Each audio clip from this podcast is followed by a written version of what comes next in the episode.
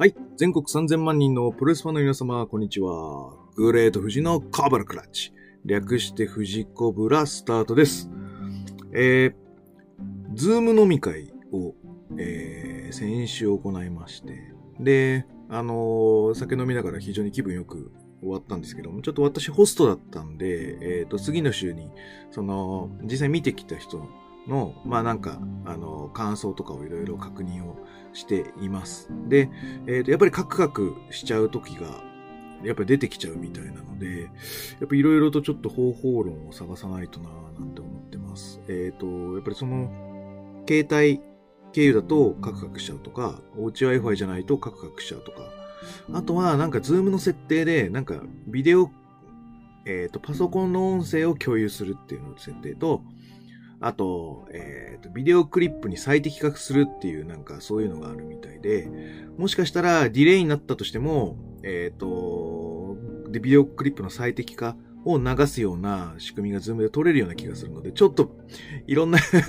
ところで試しをしてみたいなとは思っていますので、あのーお声がかかった人はですね、あの、テストだと思って、あの、お付き合いいただければと思います。はい。よろしくお願いします。ということで。はい。えー、じゃあ、改めまして、この番組は、えー健康プロレス所属、グレート富士がプロレスやってる体の斜めからの視点で見てしまうプロレスの試合の感想や、なぜ、何と湧き起こってしまう疑問の数々に対して、妄想の仮説を立てたり、妄想の検証を勝手に探し出してしまう困ったポッドキャストです。ということで、なんかやりづれえな、これ。ちょっとテンプレ化しようと思って文章を作ったんだけど、なんかやりづれえな。まあいいや。慣れるか慣れないかはちょっと、はい。えーっと、まあ後にしましょう。はい。じゃあ、ということで今日のテーマは、えー、アメリカンプロレスを堪能したいです。はい。えー、アメリカンプロレスを堪能する方法で、すみません。アメリカンプロレスを堪能する方法です。はい。えーとですね。あの、僕アメリ、アメプロ好きでいろいろ見てるんですけど、まあ、世の中にはいっぱいすごい見てる人がいたりとか、もうインディーのこう出始めから追っかけてるみたいな人がいて、まああの、全然そういうアメプロのその知識量という形で言うとそんなに多くはないんですけど、やっぱり、あのーねえ、いっぱい見たい。いいや、まあ、いっぱい見た方が、いっぱい知れるし、いっぱい気づけるっていうところもあるので、えっ、と、ただ、まあ、いっぱい見ればいいじゃんって話なんだけど、まあ、世には選択肢が5万とありますし、なんか気分によってね、見れる、見たい、見、見たくないってやっぱりあるので、その気分によって、そのアメプロをチョイスする方法っていうのが、まあ、えっ、と、僕なりにはあるので、あの、まあ、そこら辺をちょっと紹介したいなと思ってます。えっ、と、まずは、えっ、と、まあ、補足資料も、えー上げてますので、あとはそちらもご紹介、あのご参照いただければと思うんですが、あの、まずは WWE を堪能したい場合どうするか。あのまあ、一般的に言うとトップページに開いて、えっ、と、直近のやつから見ていくとか、あとはペーパービュー。今回で言うと僕はテイクオーバーの、えー、引用ハウスが見たいので、えっ、と、ちょっとお休みしてた NXT の過去回っていうのをガーッと見るとか。まあなんかそういう逆算してみるとか、えっ、と、直近から流してみるとか。まあそういう方法も一般的です。これは誰でもやることですと。で、えっ、と、ただ、あのこういうの見たいねとか、なんかこんな感じの試合が見たい気分なんだけどの時に、えっ、と、うまく引っかかってくれる？のっていうのが、一般的に言うと検索なんですけど、この WWE も、えっ、と、まあ、レッスルユニバースもそうなんですけど、なんか非常に検索性が悪いような気がします。で、前の WWE ネットワークは、ちょっとなんか調べたらバーって出てきたんで、結構、なんつうの、複数検索、レスラー名複数検索でボーンみたいなのいけたんですけど、なんか最近できなくって、レスラー一人分しか出てこなくて、もうそっからなんか追っかけたりとか、なんかすげえ検索しづらくって、それは俺のテクが悪いだけなのかもしれないですけど、すごい嫌だなぁと思ってます。で、な、なんつうんでしょう。資産、コンテンツとしてはいっぱい残しましょう。でも、えっ、と、いろいろ検索をさせすぎて、飽きて解約して、まあ、例えば、ね、新日本で言うと G1 が始まる前までは解約して、行きましょうとか。で、G1 始まる、まあ、ちょっと前になったらとか、始まった、始まる月にまた入り直して、過去文をまたおさらいするとか、まあそういう解約を防ぐために、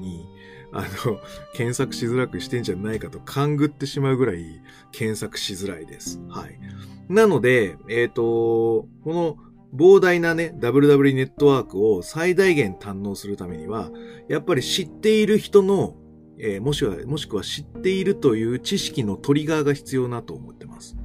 で、えっ、ー、と、僕はいつもそのトリガー代わりにさせてもらっているのが、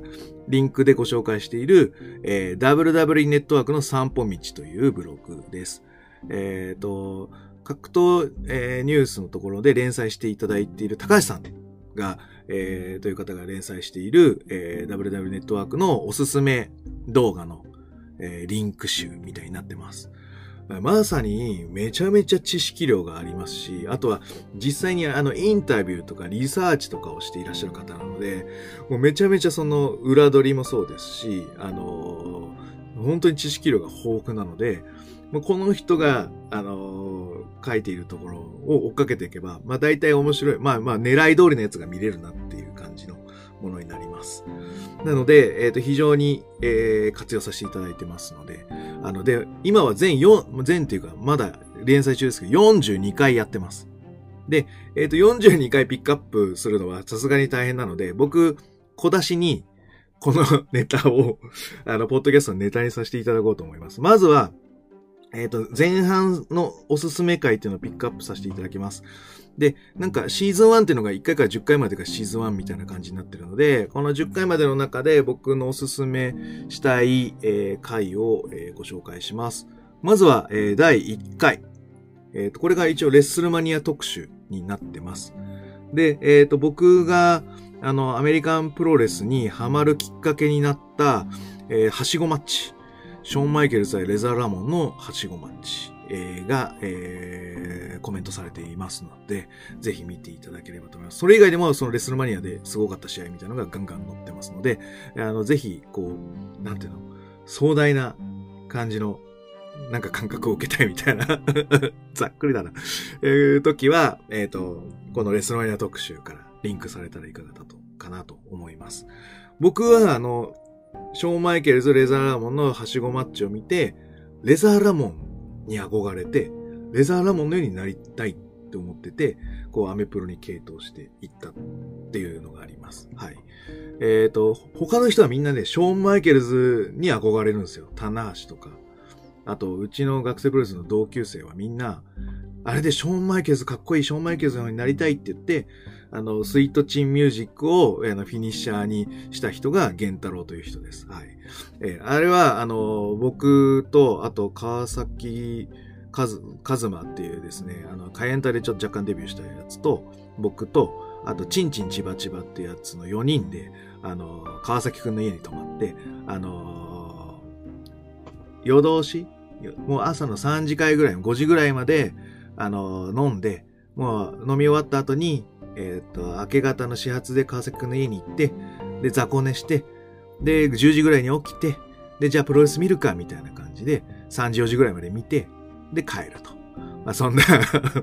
その半年から3ヶ月に一遍ぐらいの、なんか、ね、の、うちの UWF という関東学生プロレスの飲み会があって、まあ、その帰り道はなんかそんな感じのことを何回かしてましたね。はい。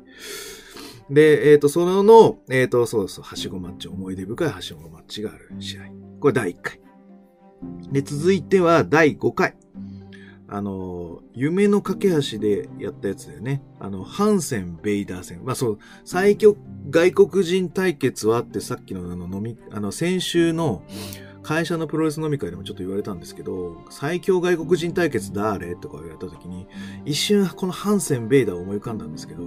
僕の回答は田園コロシアムのアンドレ・ハンセンにしました。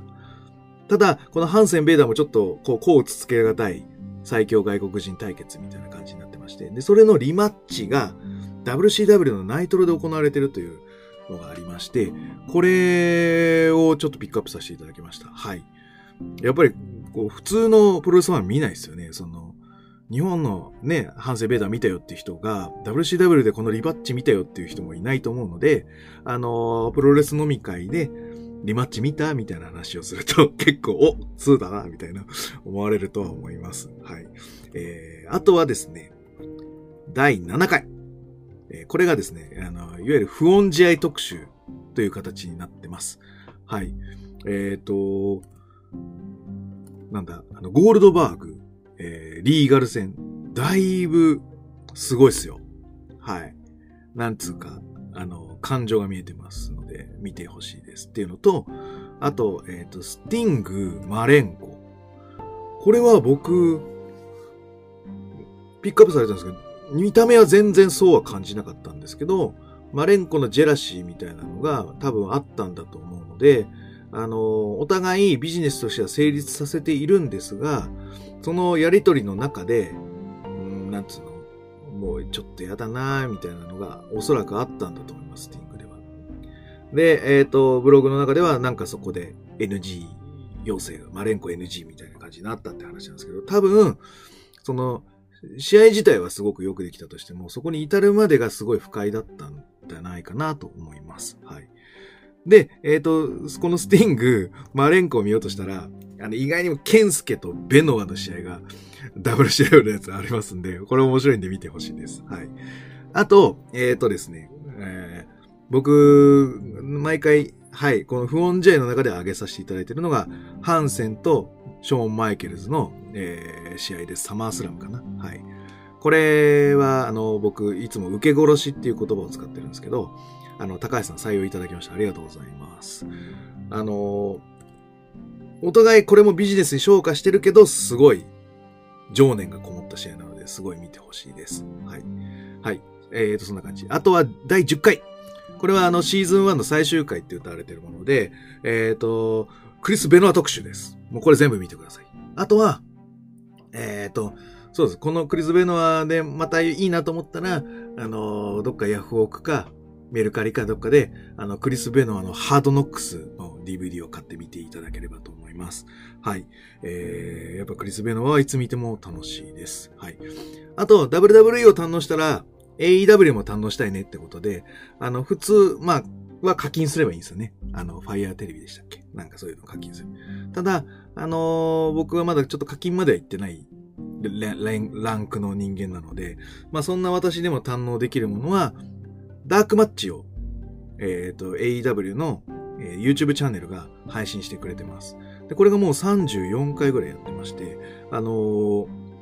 見逃せない戦いがいっぱいありますので、あの、ぜひ見ていただければと思います。僕もちょっと追っかけながら見てます。はい。なので AEW もチェック、堪能したい場合はそういう追っかけ方あるかな、というのと。あと、えっ、ー、と、そうそうそう。なん、なんかこう、裏話的なのが、あの、知りたいみたいな感じの時ってありません？なんか、なんかプロレスの裏話っぽいの知りたいみたいな、なんか、いう時。こういう時は結構僕は G スピリッツとか読んで、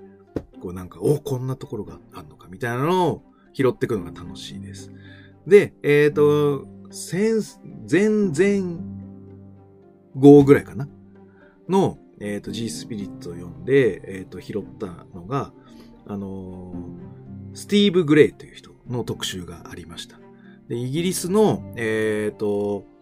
レスラーです。で、えっ、と、ミドル級っの階級っていう形になってて、いわゆるジョニー・セイントと同じ階級です。で、えっ、と、僕、ジョニー・セイントのベストの DVD 持ってるんですけど、えっ、と、後半目で結構スティーブ・グレイが出てるので、世代的には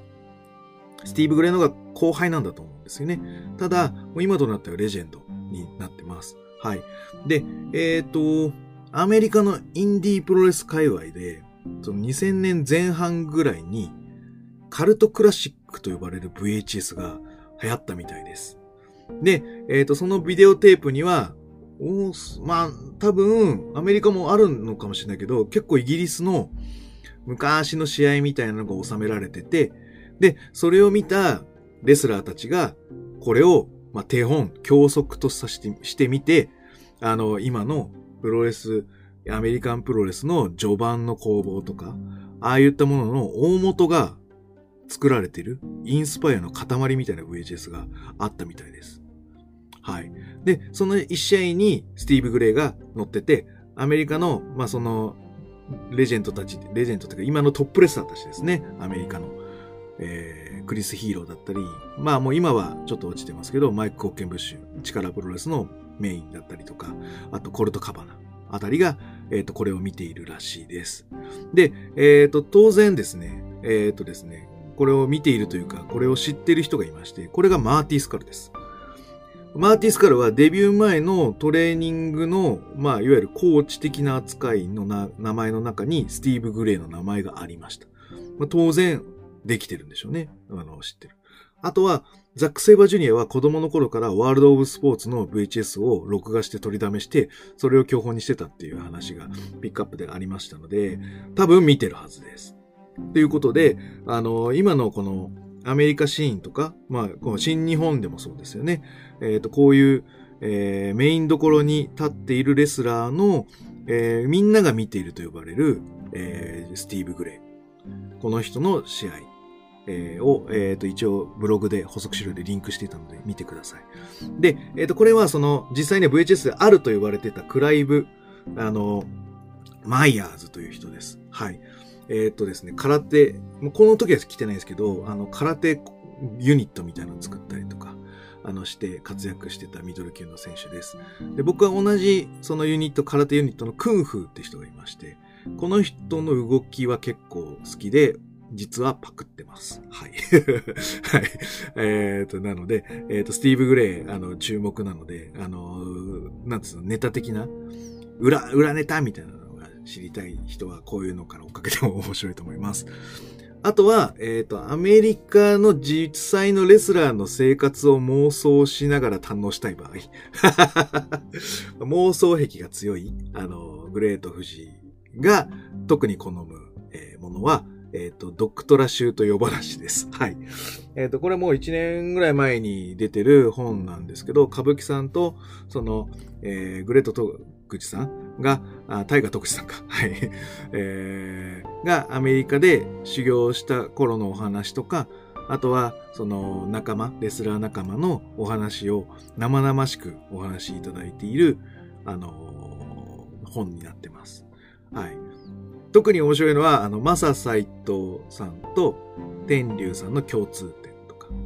あとはアメリカで稼ぐってどういうことかみたいなをお二人が語ってるところがすごく面白いので、あの、ぜひ一度買って読んでいただければと思います。はい。えっ、ー、と、今日はそんな感じで軽く終わりたいと思います。はい。えー、それでは全国3000万人、あ、そうだ、これもね、テンプレをね しようかみたいな話になってたんですわ。すいませんでした。はい。えっ、ー、と、グレート富士のコブラクラッチでは質問を募集しております。はい。えっ、ー、と、質問はグレート富士の、えー、質問箱、もしくは、えっ、ー、と、ツイッターの DM、もしくは、えー、ブログな、とか、あとはもろもろなんか SNS とかで知っている、えー、DM とかメールいただければ、あの、そちらで、あの、しっかり拾わさせていただいておりますので、よろしくお願いいたします。ということで、はい、今日はこれにて終了させていただきたいと思います。えー、それでは全国3000万人のプロレスファンの皆様、ごきげんよう、さようなら。